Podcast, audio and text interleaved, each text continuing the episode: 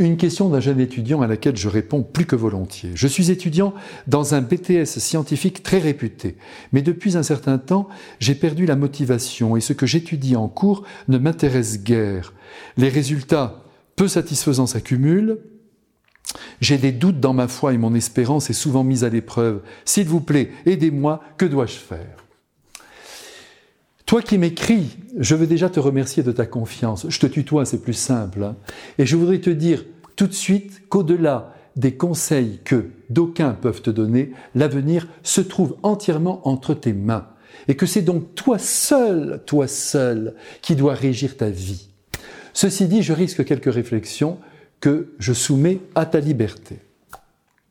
Il va sans dire que tes études dans la filière scientifique où tu as pris place exigent de toi de grands efforts et surtout une grande constance, une constance à toute épreuve.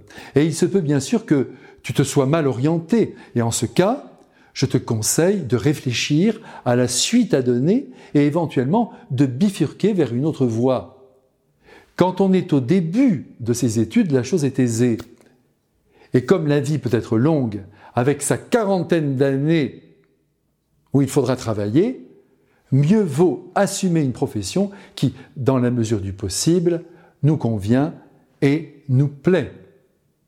Maintenant, il se peut aussi que la lassitude que tu rencontres aujourd'hui soit due aux efforts qui sont demandés. Donc, si tu me suis bien, il faut que tu regardes la cause profonde de ton désenchantement. Je me résume. Ou tu es mal orienté, la matière ne te plaît pas, tu t'ennuies, tu n'es pas à ta place, et je te supplie, je te le redis, de revoir ta copie, ou bien tu traverses un moment éprouvant comme un élève pianiste qui, crois-moi, sur ces deux années d'apprentissage, les deux premières, ne fait que des gammes et qui n'a qu'une seule envie, fermer le clavier. C'est à toi donc de voir. Maintenant, tu évoques aussi dans ta question euh, ton manque de foi et ton manque d'espérance. Alors là, crois-moi, on est tous à la même enseigne, tous logés à la même enseigne.